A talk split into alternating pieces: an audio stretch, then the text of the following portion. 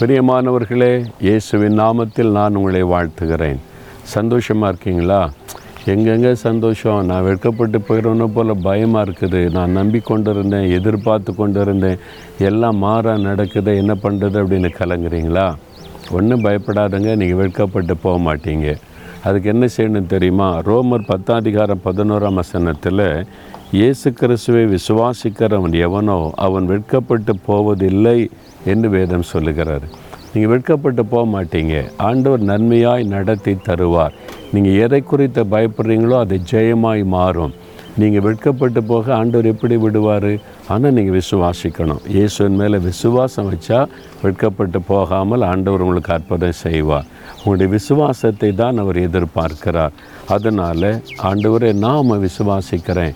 இயேசுவை நீர் என்னை வெட்கப்பட விட மாட்டீர் இந்த காரியத்தில் ஜெயம் தருவீர் அற்புதம் செய்வீர். அப்படின்னு விசுவாசிங்க அற்புதம் நடக்கிறத நீங்கள் பார்ப்பீங்க. சரியா? இப்போ சொல்கிறீங்களா தகப்பனே நான் உம்மை விசுவாசிக்கிறேன். நீர் என்னை வெட்கப்பட விட மாட்டீர் எங்களை வெட்கப்பட விட மாட்டீர் இந்த காரியத்தில் அற்புதம் செய்து வெட்கத்திற்கு பதிலாக ரெண்டு துணையான பலனை காண செய்வீர். இயேசுவின் நாமத்தில் ஜெபிக்கிறோம் பிதாவே. ஆமேன் ஆமேன்.